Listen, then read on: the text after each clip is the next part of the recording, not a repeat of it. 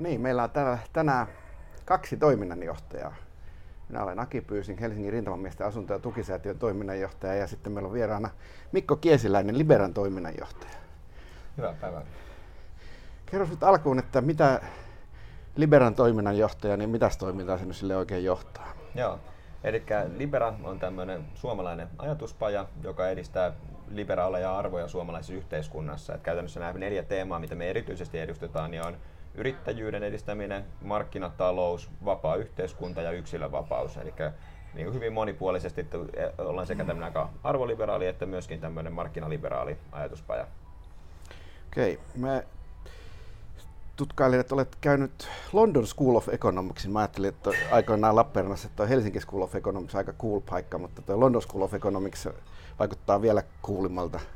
Kerro siitä Joo, no opinnoista mä, siellä ja miten sinne päädyit. Mä oon itse kotoisin ihan täältä pääkaupunkiseudulta, mutta on sitten lapsena asunut aika paljon ulkomailla perheen kanssa Yhdysvalloissa ja Bosniassa vanhempien työn takia ja sitä kautta sitten kielitaito oli, oli tullut hankittua ja jo vähän nuoremmalla iällä, niin sitten se kynnys, kynnys sitten lähteä ulkomaille opiskelemaan oli sitäkin kautta vähän, vähän matalampi. Niin päätin sitten lukion jälkeen tota, lähteä Englantiin opiskelemaan ja sitten kun sieltä valmistuin, niin sitten halusin tulla takaisin aloittaa työuran tavallaan niin kuin täällä Suomessa taas. Okei, meillähän nyt Jens Kyllönen on lähdössä suorittaa maisterivaihetta sinne London School of Economicsiin.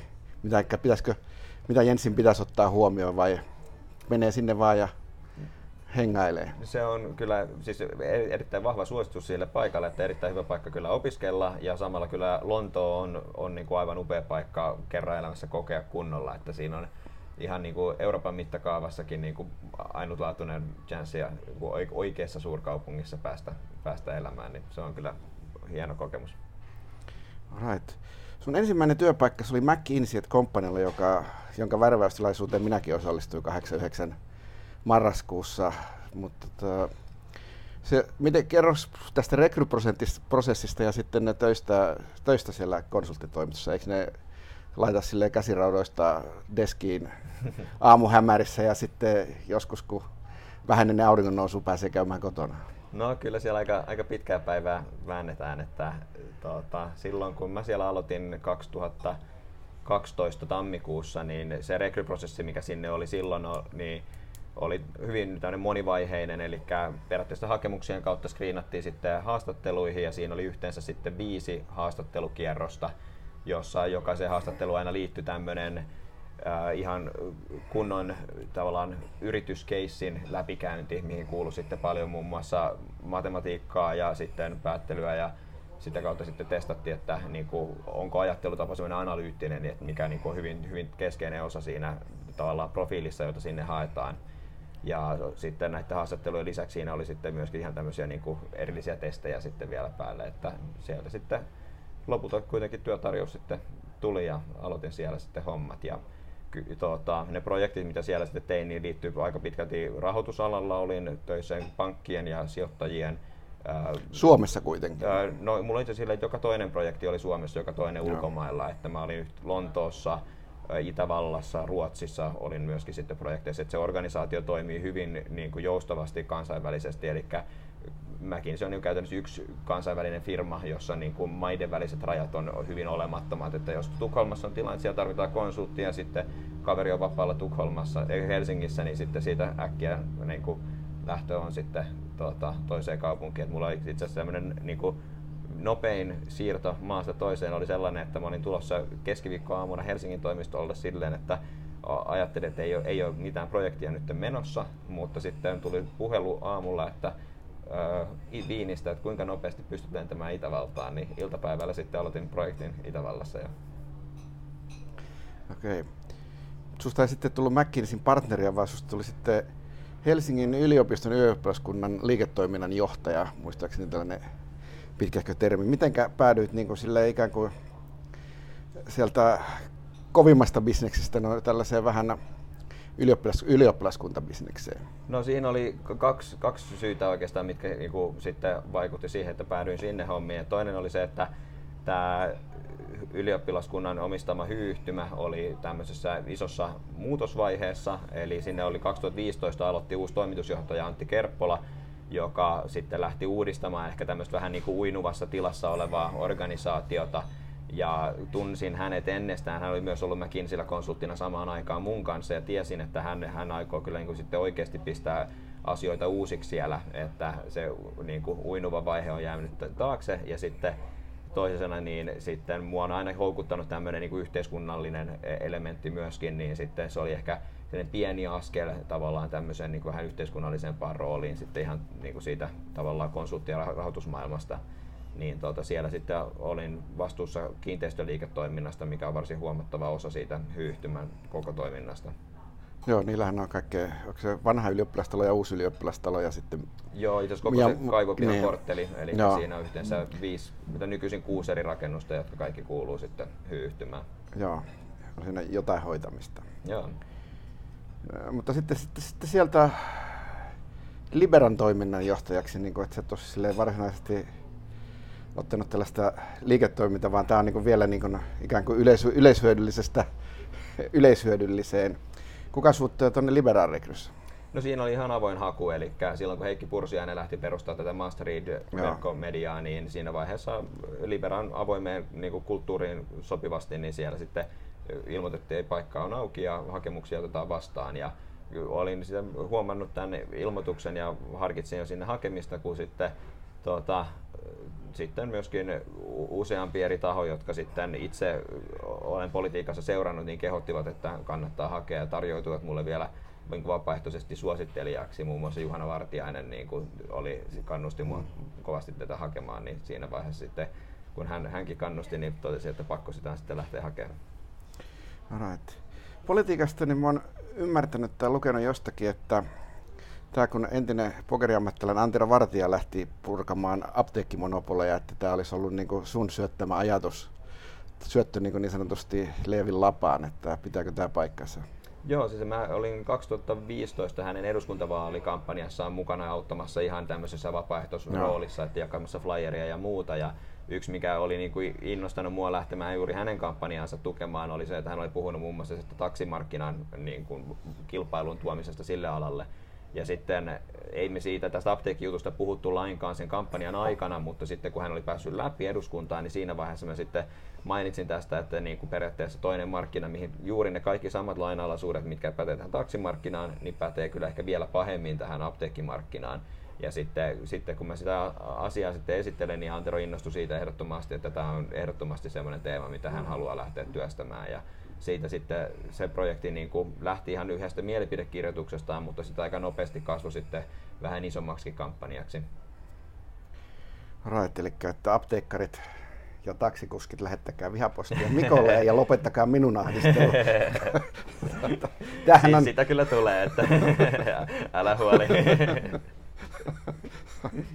Tämähän on tämä taksiuudistus, niin mun nähdäkseni tämä on silleen niin herättää hupaisa, että sellaiset vahvat niin, niin sanotusti markkinatalouden kannattajat ovat täysin sekaisin aiheesta, kun ne Tolpan ensimmäinen auto voi maksaa johonkin vähän enemmän sen uudistuksen jälkeen. Että, tuota, miten tämä tälleen, sun silmiin tämä taksiuudistus on sujunut?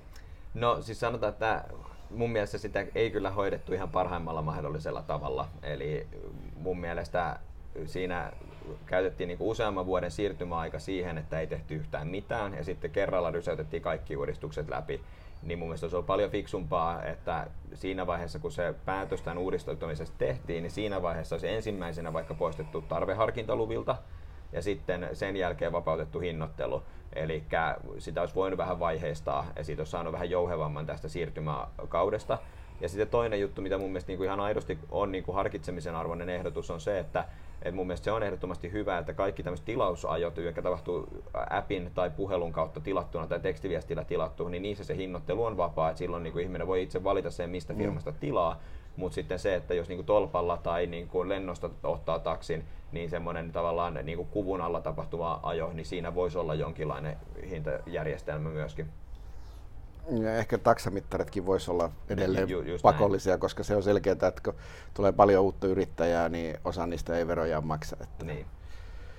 Kyllä, että ei, mutta että, se, että, että siis niin tämä periaate, että edes sitä periaatetta ei ymmärretä, niin se on mun mielestä hassua. Niin. Totta kai siinä ei siinä uudistuksessa niin kaikki, kaikki ihan nappiin mennyt, mutta se on selkeää, että ihan tälleen Helsingin taksin suurkuluttajan, niin selkeää on se, että, että tarjonta on lisääntynyt, kyytejä on enemmän ja hinnat ovat halvempia, jos yeah. jaksaa shoppailla. Että Helsingin perspektiivi. Sitten jos taas jos tarvitaan taksia johonkin tuota, tyyliin Lauritsalaan, mistä olen kotoisin, niin sitten jos kunta katsoo tarpeellisen, niin hommaa sinne sitten kunnallisen taksin tai jotakin, niin kuin, että päivystys, päivystys pysyy ja siis olettaisin, että sielläkin yhden kannattaisi päivystää. Että. Juuri näin. Right. Sitten olet kirjoittanut tästä valtion näistä Solidiumista ja Vakesta itse asiassa jossain määrin, niin kuin, että ja ilmeisesti se jossain määrin sen saman näkemyksen, että valtion tällainen pörssiyhtiö ja muukin yhtiöomistus on vähän sille arveluttavaa. Että, mutta mitenköhän tälle Vakelle nyt sitten mahtaa käydä? Tässä on hallitusneuvottelut käynnissä ja tämä oli tällainen, mä ymmärsin vähän, että se oli ehkä tällainen Sipilän oma juttu, en ymmärrä miksi, mutta oli kuitenkin.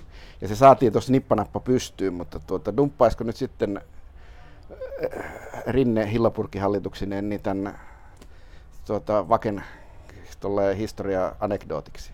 Se on erittäin hyvä kysymys, että Rinne vastusti voimakkaasti tämän Vaken perustamista silloin, kun sitä oltiin puuhaamassa, mutta nyt kun se on jo pystyssä, niin mun mielestä hän on ilmaissut sen suuntaista, että tätä niin kuin konseptia täytyy nyt vähän niin kuin miettiä uudelleen, mutta kuitenkin viittaa siihen, että ei ainakaan olisi niin kuin kokonaan niin kuin pistämässä vakea niin kuin hyllylle, vaan että jonkinlainen, jonkinlainen uusi, uusi versio sille keksitään. Ja se ei, ei pitäisi olla kovin vaikeaa ottaa huomioon, että tämä koko Vaken konsepti tähän mennessäkin on ollut hyvin hähmäinen, että kukaan ei oikein osaa sanoa, että mikä sen niin kuin oikea tarkoitus ja tehtävä on. Anna, tämä, muuten, tämä muuten jäänyt mullekin epäselväksi, olet sitä paljon tutkinut. Mikä sen tarko- arv, anna paras arvaus, mikä sen toiminta-ajatus ja tehtävä on. No siis eh, tämä Vaken strategia, jota he on niin kuin ensimmäisen olemassaolonsa aikana, nyt ensimmäisen vuoden aikana sitten jumppasivat kokonaisia, kun se perustettu, niin sitten nimitettiin hallitus, jota vetää Reijo Karhinen, nimitettiin toimitusjohtaja Taneli Tikka, ja sitten tällä kokoonpanolla niin sitten vuoden verran he miettivät, mikä on tämä strategia, ja sitten he tulivat nyt ulos sen kanssa just tässä vähän reilu, noin kaksi kuukautta sitten, ja se tiivistyi tähän kolmeen pointtiin. Ensimmäinen oli, että Vake sijoittaa tulevaisuus, tulevaisuuteen liittyviin toimialoihin ja teknologioihin. Ja Erinomaista. Tulevaisuudessa on toivoa. Juuri näin. Eli siis sijoittamiseen aina liittyy ajatus tulevaisuuteen. Kukaan ei, menneisyyteen on mahdotonta sijoittaa. Eli se, niin kuin, niin, niin, niin, niin. Eli se perusajatus on siitä, että sä sijoitat nyt johonkin, jonka arvo Vuoden tulevaisuudessa tätä ja sitten sulla on niin kuin, tuottaa siellä sijoitukset. Se on niin kuin, jokaiseen sijoitukseen liittyy ajatus tulevaisuudessa. Eli se ei tarkoita yhtään mitään. Sitten seuraavat kaksi pointtia oli, että Vake toimii markkinaehtoisesti ja kolmas pointti oli, että kun markkinaehtoiset ratkaisut eivät ole tyydyttäviä, niin Vake on siinä tilanteessa luonteva kumppani etsimään muita ratkaisuja. Tässä on niin tällainen ristiriita, että jos se toimii markkinaehtoisesti, niin sitten jos ei markkinaehtoista ratkaisua löydä, niin se tarkoittaa sitä, että se tarjoaa subventiota, jos minä näin. nyt oikein, Eli jos me ymmärrän. Eli kakkonen tarkoittaa sitä, että jos, jos markkinaehtoisesti toimitaan, niin silloin tuotetaan lisää markkinaehtoisia ratkaisuja, jolloin sitten tämä kolmonen ei ole mahdollinen. Tai sitten jos halutaan tehdä jotain muuta kuin markkinaehtoisia ratkaisuja, niin se vaatii sitä, että toiminta ei ole markkinaehtoista. Eli strategian kolme pointtia, yksi ei tarkoita mitään ja kakkonen ja kolmen on ristiriidassa. Ja tämän miettimiseen meni noin vuosi. Okei. Okay.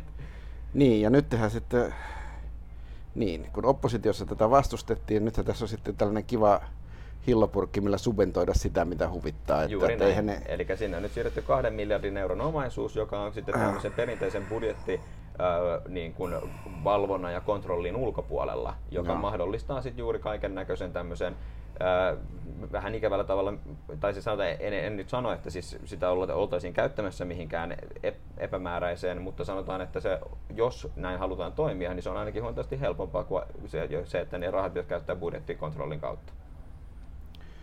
Kyllä, ja se nyt on siis ajatus siitä, että poliittinen johto tai poliittisen johdon valitsemat henkilötkään hoitaisi markkinaehtoista sijoittamista niin. markkinoita paremmin, niin se on sille ollaan niin huumoripläjäyksen äärellä, että se, se on pahkasikaa tarvittaisiin. Ja tämä on niin erittäin hyvä kysymys, että tavallaan mikä, jos tämmöinen toimija nyt haluttaisiin perustaa, niin sitten sillä periaatteessa pitäisi olla, niin kuin perustelun pitäisi lähteä siitä, että on jonkinlainen markkinahäiriö, jota mm. pyritään korjaamaan. Ja myöskään mitään tämmöistä niin kuin startup-rahoituksen markkinahäiriötä ei ole oikein niin kuin havaittavissa. Eli suomalaiset startupit saavat Suomen BKT nähden eniten startup-rahoitusta kaikista EU-maista. Eli täällä startup-rahoitusta on, on erittäin hyvin saatavilla. Toiseksi valtion talouden tutkimuslaitos on analyysissään arvioinut, että tämmöiset PK-yritysten rahoitusmarkkinat toimivat Suomessa erittäin hyvin. Ja sen lisäksi meillä on jo siellä valtiollisia toimijoita, jotka edesauttaa tätä kenttää, niin siellä on Business Finlandia, siellä on teollisuussijoitusta, siellä on Finveraa, eli meillä on jo sinne olemassa erittäin runsas valtiollinen tuki tälle niin kuin PK-yritysten rahoitusmarkkinalle. Ja sitten mikä on se lisäarvo, mitä sitten tämä Vake tähän kenttään tuo, niin se on mulle hyvin suuri kysymysmerkki. Ja Vake itse on perustellut tätä sillä, että heille on erittäin paljon tullut niin kyselyitä ja niin kuin kiinnostus on erittäin kovaa mutta se ei suinkaan tarkoita sitä, että se, siellä olisi jotain puutetta. Siis totta kai aina jos niin kuin, o, o, nähdään... Kun hillopurkki on auki, niin, niin mehiläiset niin, pörrää kyllä paikalle. Näin. Et siis, niin kuin, jos, jos tarvitaan jotain subventoitua asuntolainaa, niin ihan varmasti niin kuin, sille on kova kysyntä, mutta ei se suinkaan tarkoita sitä, että valtion pitäisi sitä tarjota. Joo, siis startup-sijoittamisessa mun nähdäkseni on kyllä markkinahäiriö, että, että jengi sijoittaa niihin ihan sokkona ja ovat vielä noin niin, ei, ja siis että jos nyt vetäisit, vetää, nimenomaan ne, niillä on niin paljon sitä harjoitusta, rahoitusta tarjolla, että sen jälkeen kun ne ovat käyneet niin kuin enkelit, listautuminen enkelit tämän kierroksen ja sitten yleisölle lyödään jotain joukkorahoituksia, niin se on, siellä on jo aika sellaista synkkää, synkkää onnenoikeaa. Että nyt jos heittelee, heittelee tikalla näihin startuppeihin rahaa, niin väitän, että se on EV miinus, eli odotusarvo negatiivinen. Että ilman muuta, että ne mitä munkin pöydälle on tullut, mä joku 300 startuppia katsonut, niin ne on niin kaikki ollut silleen, niin kuin, että nämä on niin kuin, siis, mutta että se on, että sitä startup, totta kai ne startup-yrittäjät, no, niin kukapa nyt ei haluaisi ulkopuolista rahoittajaa, joka maksaisi sen liksat seuraavat kolme vuotta, niin mm. sellaisia, sellaisia pyytäjiä, tai haluaa tehdä elämäntilinsä nyt tässä vaiheessa ennen kuin on mitään liikevaihtoa, niin tuota, mieluusti, mie, mie, mie, mieluusti näin, että, että markkinahäiriö on niin vähän sillä toisella puolella. Juuri näin. Mitenköhän spekuloidaan vähän, että nythän on niin siis sanotaan, että, että oletetaan nyt, että hallitus lähtee tällä pohjalla, mitä valmistellaan, niin tuota, sittenhän meillä jää sinne se Solidium, joka ei sitten varmaankaan tällä vaalikaudella myy yhtään mitään. No siis sanotaan, että niin, siis Solidium tänne edellisen Sipilän hallituksen aikana niin teki vielä jopa ihan uusia sijoituksia, Joo. mikä oli mun mielestä hyvin yllättävää, että te olisin odottanut, että tämmöisen porvarihallituksen aikana nyt ei ainakaan niin lähdettäisi nurkkaamaan uusia pörssiyhtiöitä. Kuin myös. Mutta sen sijaan niin sieltä nyt lähdettiin ottaa 5 prosentin nurkkaa eka Nokian renkaista, ei ensin Nokiasta ja sitten Nokian renkaista.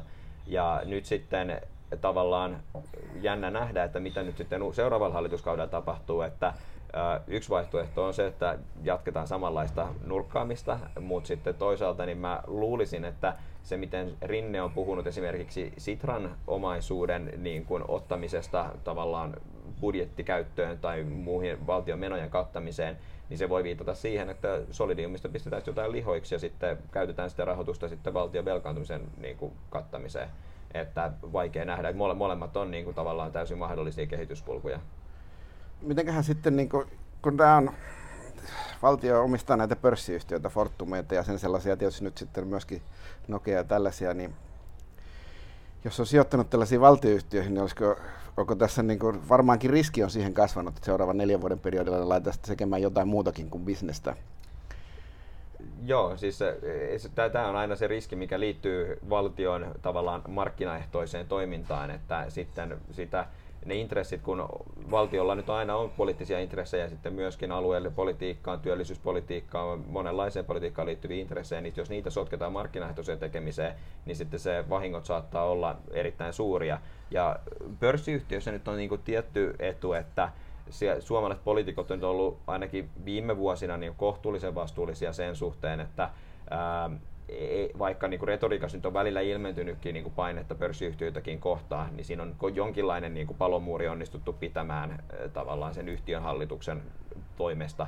Mutta sitten jos on kokonaan valtion omistama yhtiö, tai tämmöinen niin kuin ei-pörssin kautta vähemmistöomistainen mm. yhtiö, niin sitten ne riskit on erittäin suuret. Joo, totta kai, mutta siis silloin tietysti ei ole sille sijoittaminen, niin ajattelin sijoittajaperspektiivistä tätä, että tämä on siis juurikin, tämä on mun yhteneväinen mun havaintojen kanssa, että on ää, kansanedustajat tai jopa ministerit vaativat naama punaisena, että, että yhtiön pitää tehdä hänen kotisoudullaan sitä sun mm. tätä, mutta sitten yhtiön hallitus kuitenkin tekee päätökset loppujen lopuksi liiketoimintaperusteisesti, mitä tämä oli niin kuin mun huoleni, että kyllä. pysyykö tämä tällaisena. Että, että, kyllä mun mielestä on ihan mahdollista, että se pysyykin, vaikka kyllä, niin kuin kyllä, nyt tulee mä, niin, niin vasemmistolainen hallitus kuin voi olla. Niin. Kyllä mäkin oikeastaan uskon, että se pysyy näin, että kyllä Suomessa, no se onhan demari pääministeriä ollut ennenkin. Ja kyllä siinä on, ja sitten tietty... on perustettu kuvaputkitehdasta Imatralle. Minä muistan sen no, kuvaputkitehtaan Imatralle kyllä oikein hyvin. Kyllä, mutta siis sanotaan, että niin kuin, kyllä, mulla, kyllä mulla on semmoinen luotto, että näissä pörssiyhtiön hallituksissa kyllä niin kuin pidetään aika tiukasti kiinni siitä, että niin kuin sieltä saa, saa räksyttää kaikenlaista, mutta sitten hallitus tekee kuitenkin itsenäiset päätöksensä niin kuin kuuluu. Joo, me olettaisiin, että ne niin kuin siis siellä, sitten, mm. niin kuin siellä sitten erottaisiin kautta niin kuin nostettaisiin niin, meteliä, ju, ju, ei, ei mene niin, että, että pääministeri soittaa, niin mennään kyykkyyn, vaan että, että todetaan, että, että erota mm. jos niin kuin haluat jotain tehdä. Mutta sitten semmoiset äh, kohdat, just niin kuin tämä vake, missä just puhutaan niin kuin tämmöisestä äh, niin kuin uudesta sijoitustoiminnasta, niin siinä kyllä niin kuin ne riskit, koska siis tämä sijoitustoiminta, erityisesti venture capital sijoittaminen, on just semmoista, missä tavallaan hyvin pienet erot sen tekemisen laadussa ja niin kuin osaamisessa voi johtaa erittäin suuriin niin kuin heilahduksiin siinä lopputuloksessa. Niin jos sitten siihen vakentoimintaan niin kuin kohdistuu niin kuin pieniäkin tämmöisiä sivuintressejä, niin se saattaa kyllä heittää sen niin kuin, tulokset niin kuin aivan, aivan niin kuin surkeiksi. Et sitten jos siellä... Joo, kyllä sitä vaken salkkua sorttaisi, jos sitä olisi tarjolla. niin se ei, niin kuin, tälleen ei ole sokkona. Ju, juuri näin. että, tota, että, niin kuin, ja muista se on niin kuin, huvittavaa se, että niin tuo valtiollinen niin kuin venture capital sijoittaminen, niin se ei, se ei yksinkertaisesti se ei koskaan edes voi oikein toimia. Että se koko insentiivistruktuuri, mikä venture capital rahastoilla on, niin liittyy siihen, että sen toiminta, johto, johdon palkka, palkkiorakenne niin kuin liittyy hyvin voimakkaasti siihen, miten se portfolio rakentuu ja, tai miten se, miten se sijoitustoiminta kannattavuus toimii. Ja nyt sitten tämmöistä johtaa siihen, että siis parhaat venture capital sijoittajat niin saattavat tienata kymmeniä, satoja, ellei niin kuin, useita satoja miljoonia euroja. Ja tämmöistähän niin kuin valtiollinen rahasto ei voi koskaan sallia. Vake ei, voi, ei, ei Taneli Tikka voi, se on skandaali, jos hän tienaisi 10 miljoonaa palkkioita sillä, että hänen sijoitustoimintansa olisi Kyllä, jos se tekisi valtiolle miljardin ja saisi siitä 10 miljoonaa, niin lehdistö tuomitsisi sen täysin. Juuri näin. Ja just tämän takia tämmöistä rak- rakennetta ei no. voida koskaan rakentaa, ja sen takia myöskään Vake ei voi koskaan saada sellaista tiimiä, joka niin kuin oikeasti pystyisi tekemään hyvää työtä siinä hommassa, koska ne tyypit, jotka pystyisivät tekemään hyvää duunia siitä, ne menee mieluummin sellaisiin rahastoihin, missä ne saa ne kymmenien miljoonia palkkiot. Ja se, tämä on niin kuin semmoinen sisäänrakennettu niin kuin mahdottomuus siinä, että minkä takia tämmöinen valtiollinen sijoitusrahasto ei koskaan voi saada sinne oikeasti sitä parasta tiimiä töihin. Se on vaan mahdotonta. Right. Tota, sitten palataan tai siirrytään tähän sijoitussäästötiliin, että minä ainakin vähän jännitän sitä, että puretaanko se, että se nyt olisi niin kuin aika helposti purettava tässä yhteydessä. Mä kävin, niin jäi mainitsematta, Mikko oli vihreiden kansanedustajaehdokkaana Uudellamaalla, ei tullut ihan valituksi. Ei, ei. Ääniä kuitenkin tuli Joo, vähän muilta, tuhatta. Mu, mu, mu, muiltakin kuin sukulaisilta. ja, tota, kävisikö mä kelailin itse asiassa, että vihreät ei paljon ottanut tähän sijoitussäästötiliin oikeastaan kantaa silloin ei, aikoina. Ei, tämä, oli enemmän, paljon, että... tämä oli enemmän sellainen Timo Harakka, Timo Harakka show. Että tuota, mutta tällainen, mä voisin niin kuvitella, että tuota, tälle aavistuksen edelleen vasemmalle siirtyneelle vihreille niin tämä sijoitussäästötilin purkaminen menisi tolleen läpi ihan noin vaan, jos se harakka saa sen vaan rinteelle niin kuin ikään kuin myytyä. Niin, se sanotaan, että kyllä se suurin, suurin este on purkamisessa on keskusta. Että on kyllä mun on aika vaikea nähdä, että että jos keskusta hyväksyisi sen, niin se olisi kyllä niin, kuin niin tavallaan käännös muutaman kuukauden sisään, että se olisi kyllä aika... Niin keskustahan voi luottaa aina vai miten se vanha sanonta meni? Mutta siinä vaiheessa kyllä viimeisetkin niin kuin porvarillisesti ajattelevat keskustan äänestäjät kyllä siirtyy sitten kokoomuksen leiriin. Että ja sanotaan, että usein suomalaisessa politiikassa on sitä, että vaikka sitten siinä vaiheessa, kun jotain rakennetaan, niin vastustus on kovaa, niin silti kynnys sitten lähtee suoraan purkaa sitä heti, heti seuraavaksi, niin on, on vähän korkeampi. Että mä vähän veikkaan, että siinä käy vähän samalla tavalla kuin Vakella, että että ehkä jotain mm. parametria niin kuin vähän muokataan, mutta se kyllä jää, jää olemaan, että tässä se voisi hyvin tarkoittaa, en, en tiedä, mutta ihan vaan hypoteettisena heittona, että se 50 tonnin raja voi ollakin 40 000 ja sitten mm. todetaan, että no, tällaisena tämä on ok, mutta en tiedä. Joo, se on, jää, jää, jää nähtäväksi. Tota, sitten meille tuli se esittäydyt vihreänä ekonomistina ja sitten meillä punaiset ekonomisti Ilkka Kaukoranta, punainen ekonomisti Ilkka Kaukoranta kävi esittää SAK-verolinjaukset, jotka oli aika äräkät. Niin tuota,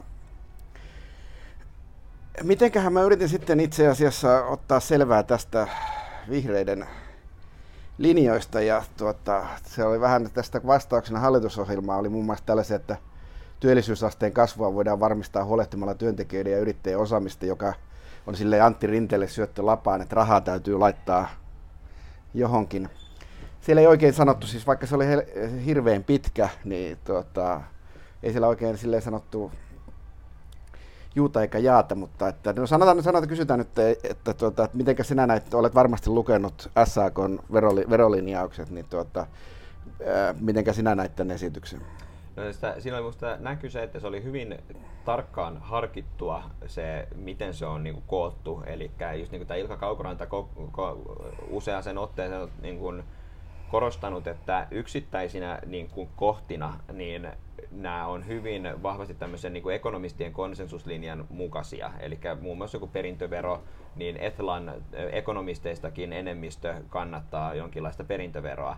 Niin mutta sitten kokonaisuutena siitä tulee kyllä niin kuin todella sakea niin kuin paketti. Eli et, et se on niin kuin yksittäisinä kohtina Ilkka pystyy sanomaan, että no, tässä tällä kohdalla on tietynlaiset perustelut, mutta sitten se kokonaisuus on kyllä niin, kuin niin, niin väkevää, että se, se kyllä tulee olemaan niin kuin suoraan sanottuna aika haitallinen, varsinkin kun ottaa huomioon tämän lähtötilanteen, että meillä on OECD-maista viidenneksi, käytännössä maailman kaikista maista käytännössä viidenneksi korkein kokonaisveroaste, niin siihen sitten, jos lähdetään tekemään vielä merkittäviä veronkiristyksiä, niin kyllä se aika, aika niin kuin, tota, vaaralliseen suuntaan mennään.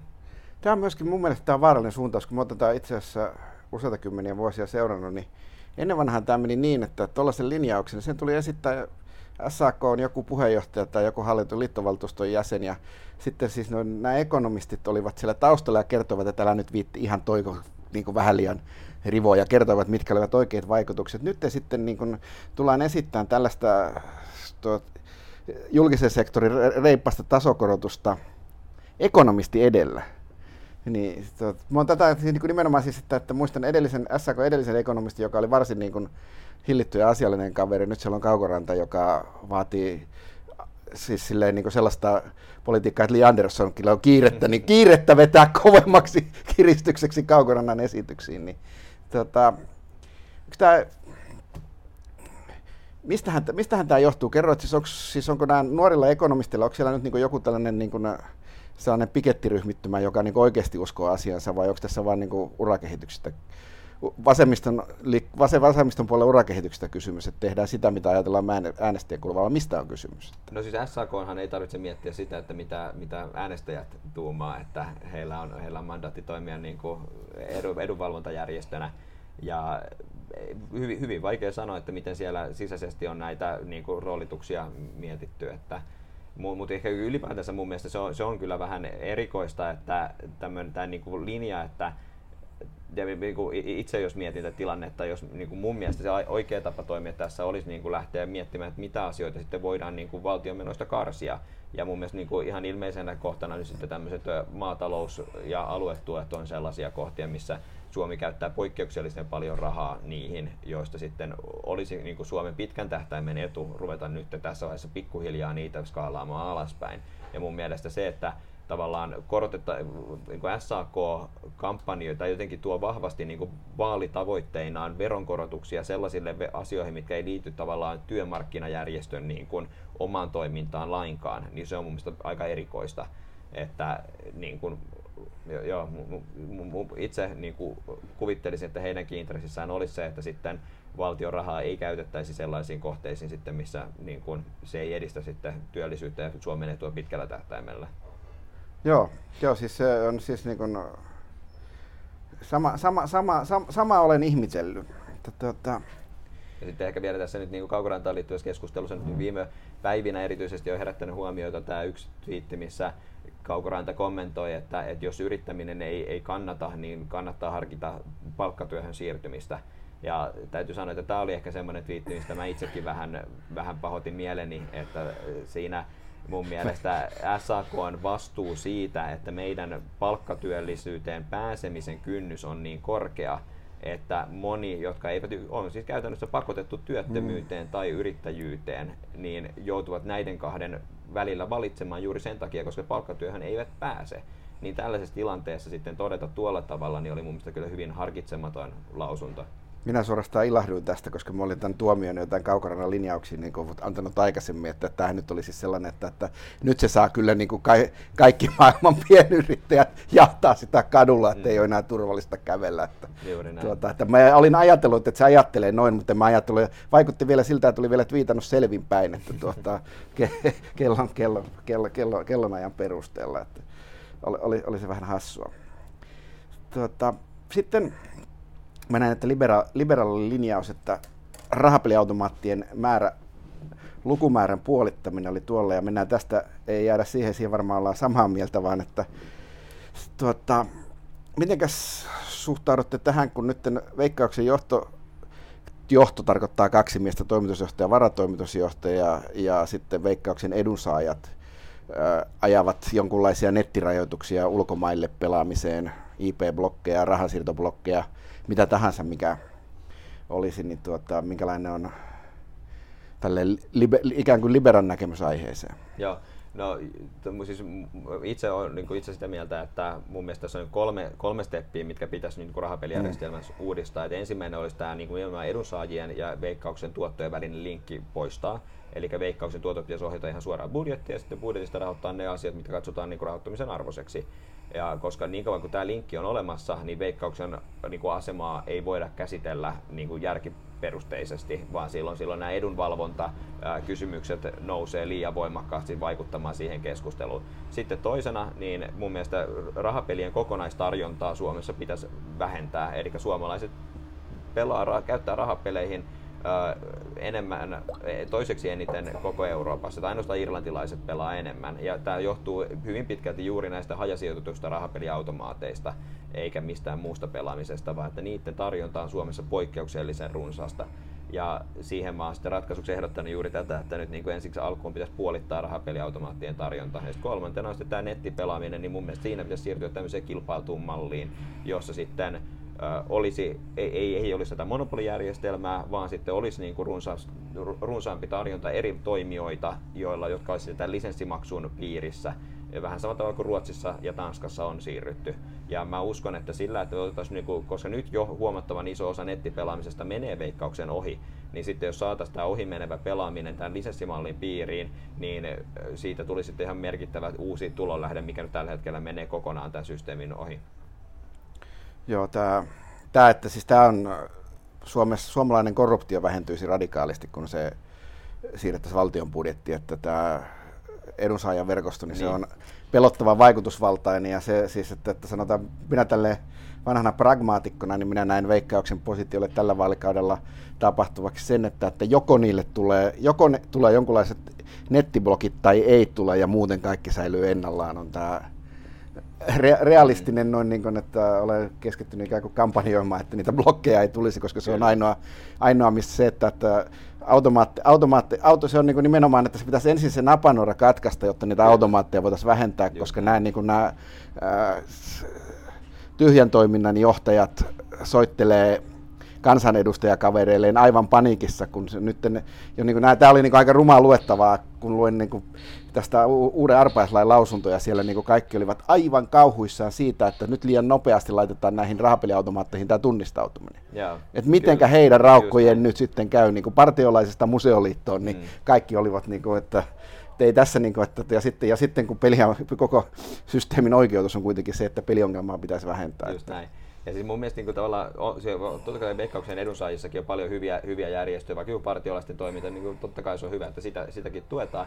Mutta sitten siellä on paljon sellaisia toimijoita, jotka niin kuin, on täysin niin kuin, kyseenalaista, että pitääkö valtion tukesta ollenkaan. Esimerkiksi jos tämmöinen niin kuin, ammattiyhdistysliikkeen ylläpitämä loma- ja kerhotoiminta niin, et, tai maaseudun maanviljelijöiden lomatoiminnan tukeminen. Tähän toinen on, siellä on myös keskustan lähipiiriin kuuluva tämmöinen maaseudun hyvinvointiliitto, jota tuetaan neljällä miljoonalla eurolla vuodessa niin tämä on niin piilotettua puoluetukea muistuttava elementti. Se oli vielä enemmän piilotettua puoluetukea 20 vuotta sitten, se on vähän, siis on vähän siistiytynyt. Niin, mutta, mutta, mutta, siis mutta tavallaan, kyllä. tavallaan tuo, tuo järjestelmä on säilynyt sellaisena kuin se on vain tämän linkin avulla, jos, jos sitä tavallaan niin kuin varmasti homma on siistiytynyt totta kai niin kuin verrattuna 20 vuoden takaiseen, mutta ei se siltikään niin kuin toimi sillä tavalla kuin sen pitäisi toimia.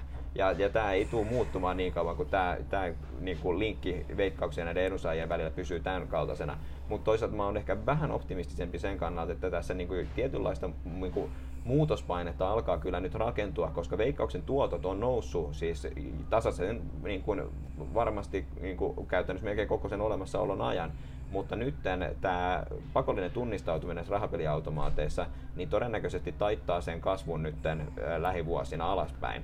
Ja siinä vaiheessa, kun ruvetaan jakaa niukkuutta sitten näiden edunsaajien kesken, niin siinä vaiheessa se niin kuin heidän keskinäinen solidaarisuus saattaa ruveta rakoilemaan. Eli niin kauan kuin tuotot on ollut nousevia, kaikki on saanut aina pikkasen enemmän, niin kaikki on voinut olla tyytyväisiä, mutta sitten jos niin kuin, samalla niin kuin, prosentilla leikkaa kaikilta, niin sitten siinä vaiheessa voi olla, että niin nämä niin kuin tavallaan vähän aidommin perusteltavat edunsaajat alkaa olla vähän silleen, että no minkä takia tätä keskustan lomakerhotoimintaa tuetaan neljällä miljoonalla, kun meiltä leikataan.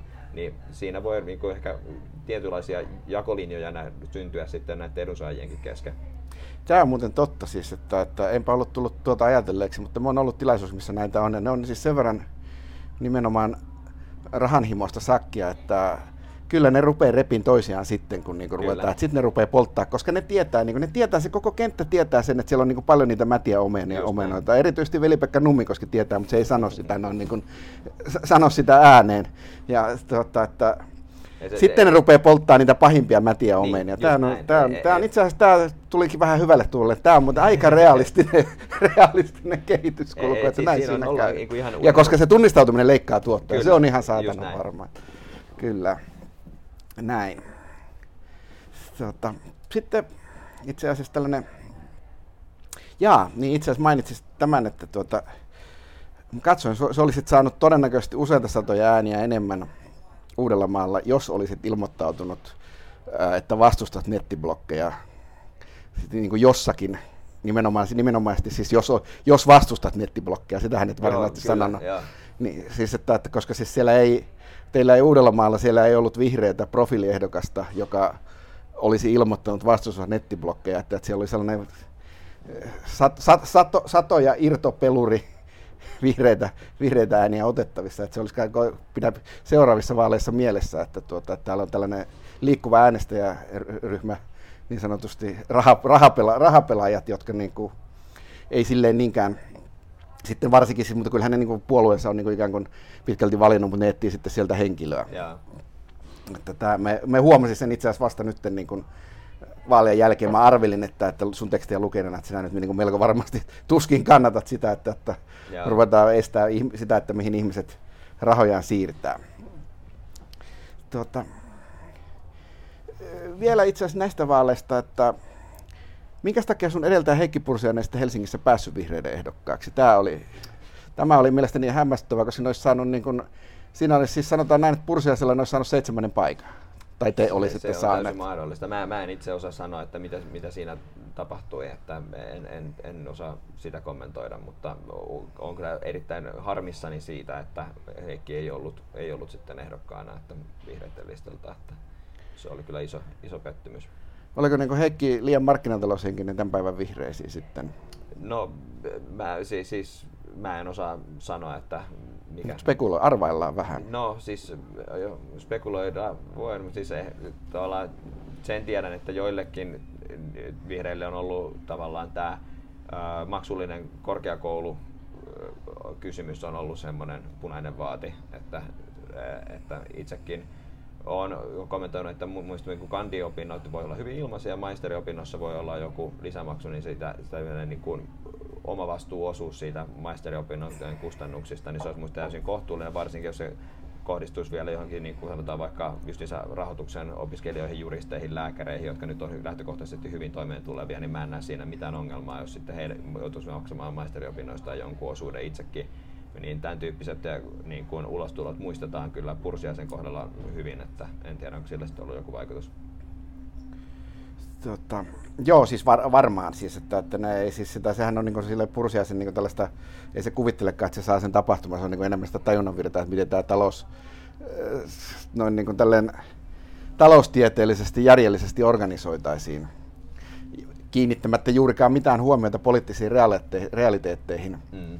mikä on siis usein sille idealisteilla ongelmana se, että pohditaan sitä, että mikä olisi oikein, vaikka se, on, se ei johda mihinkään, vaikka pohtii kuinka pitkään sitä, että mikä olisi oikein, mikä on mahdollista. Mm. Mikä on mahdollista. Ja sitten se poliittiset realiteetit saattoi sitten tulla Heikille vastaan sillä, että se ei sitten päässyt vihreiden Helsingin, Helsingin, Helsingin ehdokkaaksi. Mm. Onko sulla ollut, miten sä oot niin vihreissä, siis kun sä oot selkeästi teidän äärioikeistoa, noin niin kuin, koska siellä on paljon, paljon noin niin kuin markkinatalouden suorastaan vastustajia. Mm riveissä, niin, la, la, laajat rivet, mutta se on niin tässä tällä siis talouspoliittisella aspektilla, se on tämä äärioike, niin, äärioikeisto niin, vihreissä. Niin, niin, täytyy erottaa tämä niin kuin, perinteinen tulonjako mielessä oikeisto-vasemmisto-akseli ja sitten tänne markkinaliberaali. Mm Ää, niin siis mä oon ehdottomasti markkinaliberaali kyllä, ää, mutta sitten tavallaan niin kuin, mä itse koen olevani oikeistolainen, ehkä mä oon ehkä niin keskustalainen. Niin kuin joo, joo, mutta keskustalainen on tämän päivän vihreissä, se no, on no, oi, vihreiden no, oikeata reunaa. Joo, niin siis sanotaan, että näissä niin markkina, niin kuin, niin kuin markkinaliberalismiin liittyvissä kysymyksissä, mitkä on niin kuin mulle tosi tärkeitä, niin niissä mun mielestä vastaanotto vihreissä on ollut tosi hyvää. Että varsinkin tämä niin kuin taksi- ja apteekkialan kampanjointi, mitä ollaan Antaran kanssa tehty, niin me ollaan saatu se niin kuin puolueen viralliseksi kannaksi, että näitä tulee avata. Ja sitä to, olen niin kuin itse ollut nyt tuossa puoluevaltuuskunnassa jäsenenä ja sit siellä on pyrkinyt niin kuin näitä asioita edistämään ja mun mielestä vastaanotto on siellä ollut ihan hyvää. Että. Ja toki siinä huomaa sen, että ne, ne niin kuin aiheet, ei ole tosi kovin vihreille, niin kuin ne ei harvemmalle vihreälle tyypille, ne on niin kuin niitä ykköskysymyksiä, niin sitten tavallaan ehkä se, että kun itse on perehtynyt niihin, niin on sitten kertonut niistä asioista sitten siellä, niin kuin, että niin kuin näistä syistä ajan näitä asioita, niin sitten monet eivät välttämättä ole hirveän paljon niitä ehtinyt aikaisemmin pohtiakaan, mutta sitten kun kuulee tavallaan niin kuin mun perusteluja niille, niin sitten on, että okei, no toi kuulostaa ihan järkevältä. Että.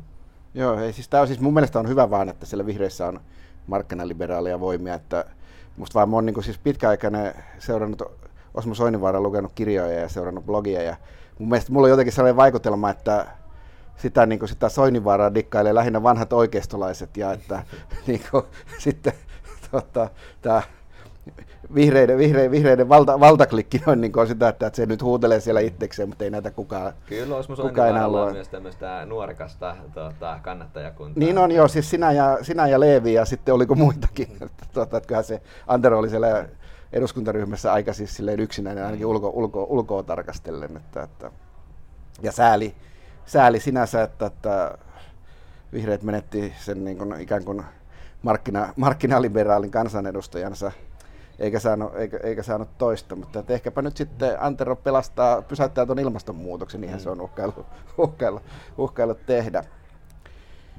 Heikki Pursiaisen palatakseni, mä luin, mä en katsonut sitä eläkeroustia, mutta sanoiko Heikki Pursiainen ja Jarkko Elorannalle, että jos mulla olisi 200 miljardia euroa eläkevaroja, niin mä en antaisi sitä sun hoidettavaksi oikeasti. Jarkko Elorannalle, joka on Ilmarisen hallituksen varapuheenjohtaja ja hässä. Tämä, tämä oli tämmöinen mun parhaan, niin siinä kun naputtelin niin suoraan livenä, niin kyllä su, viestin sisältö oli kyllä juuri tämä, että ei niin, pysty sanomaan, että ihan sanasta sanaan meni quote oikein, mutta siis kyllä se viestin sisältö tuli kyllä hyvin selväksi, että ne, näin, Joo, näin, en minäkään antaisi Elorannille omia rahoja, niin mitään hoitoon enkä 200 miljardia euroa eläkevaroja ainakaan, mutta tuota, Elorantahan on siis SAK.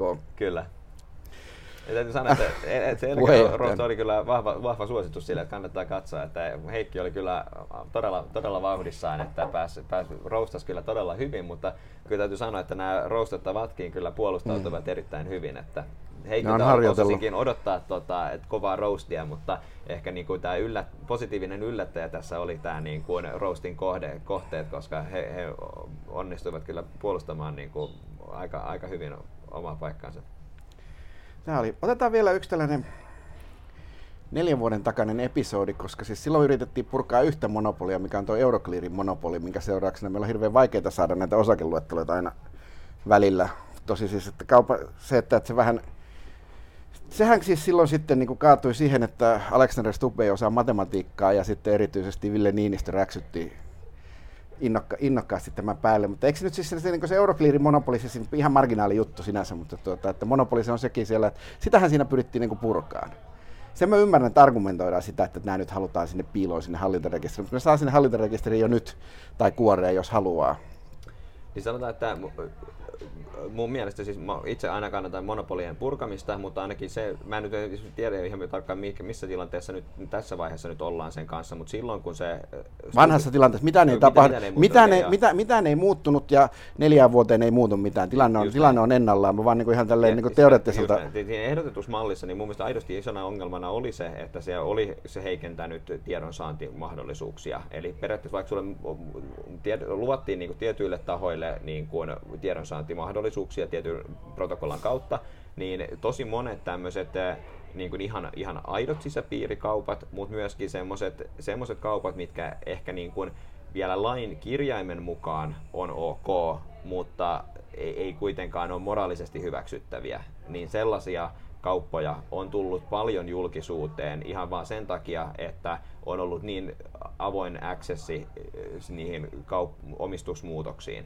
Eli jos puhutaan just tämmöisistä tilanteista, että jonkun toimitusjohtajan serkku ää, tai veljenpoika niin rupeaa myymään osaketta juuri ennen kuin sitten kauppa, tulosvaroitus tulee, niin tämän tyyppisiä tilanteita niin on tullut usein esiin ihan vain sen takia, että toimittajat ovat voineet käydä katsoa, mitä muutoksia siellä on tapahtunut. Ja sitten sellaiset, jos sitten niin nämä protokollat, mitä oli ehdotettu tässä uudistuksessa, että sisäpiiriin kuuluvien ihmisten omistukset ovat edelleenkin julkisia, niin sitten just tällaiset yhden päässä sisäpiiristä olevat tahot olisi jääneet piiloon. Ja mun mielestä se olisi ollut aidosti niin kuin aika merkittäväkin heikennys siihen tavallaan käytäntöön, mikä meillä on aikaisemmin ollut Suomessa. Joo, siis se käytäntö on vaan, siis se on vähän nihkeä, siis vaikka sit siis mä asun tuossa samassa talossa sen Euroclearin kanssa, niin se, että sinne pitäisi mennä sinne itse katsoa kyllä. sinne, että kyllähän ne pitäisi olla niin kuin, siis, että mm. minä kannatan kyllä avoimia osakerekistereitä, se on niin. ihan selvä, koska omist, omistajan muutosten seuraaminen on se, mitä minä teen kyllä niin kuin paljonkin. Että, se, että se olen, on arvokas signaali olen, monella tapaa. se, se, se, on niin kuin siis, että, että se, että, että mitä niin kuin toimiva johto kautta hallitus kautta Juuri pääomistaja tekee, niin se on niin kuin siis silleen, että ne tietää yleensä aina enemmän kuin mitä me. Että, Näin se on.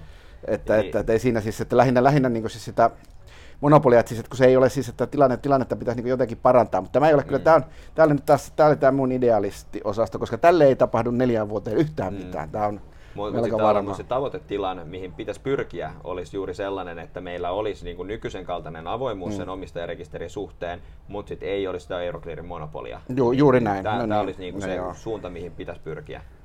Joo, suureksi yllätykseksi me olimme samaa mieltä, että tämä on tuota, tuota noin. Otetaan vielä sitten tämä, niin kuin, että mä palaan vielä tähän näin, niin kuin, että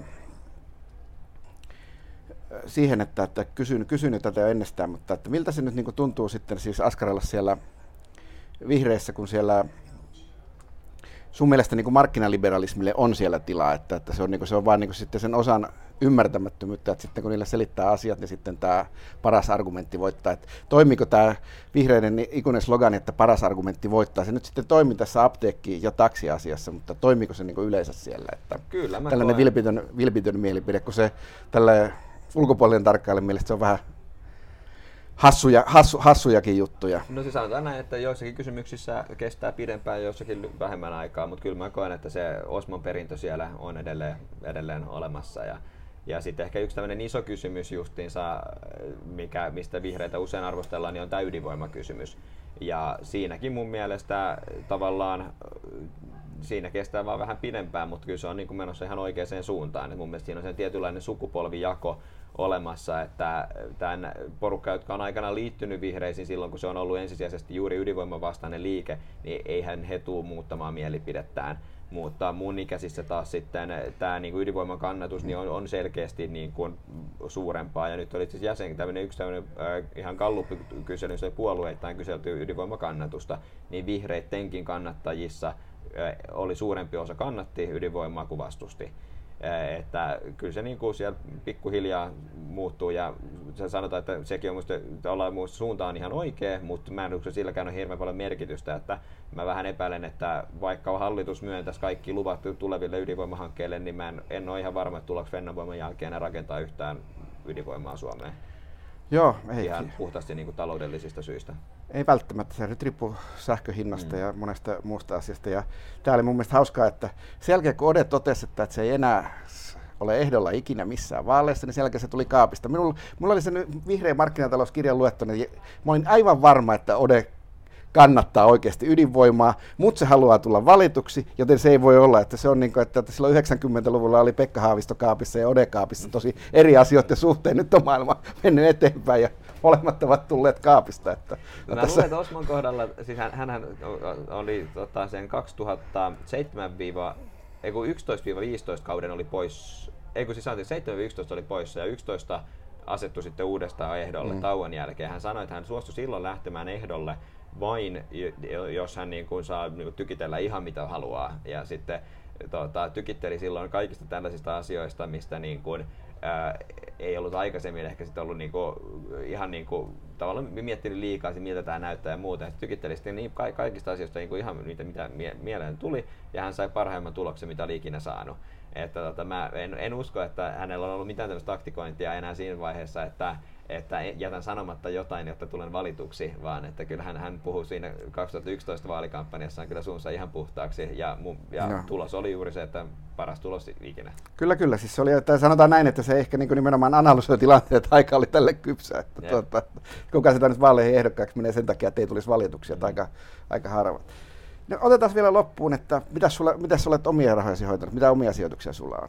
Äh, mulla on tota, pari sijoitusasuntoa tässä Helsingissä. Siinä nyt on oikeastaan suurimmat sijoitukset. On myös jonkun verran ihan niinku suoria osakesijoituksia, että näihin kahteen ne menee.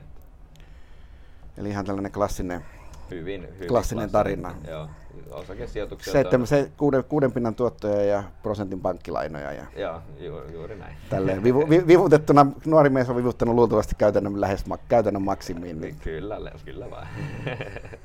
Ja se on oikein, se on riskiotto ja monet muutkin hommat sopii paremmin nuorille kuin meille vanhoille. Kiitoksia Mikko Kiesiläinen. Valitettavasti emme nyt oikein pystyneet olemaan kovin monesta asiasta eri mieltä kuin ehkä siitä, että missä, mihin vihreät sijoittuu poliittisella kartalla. Mutta että kiitoksia. Ja Kiitos oikein paljon. Muista ensi seuraavissa, muista seuraavissa vaaleissa ilmoittautuu vastustava, vastustava nettiblokkeja. Hyvä.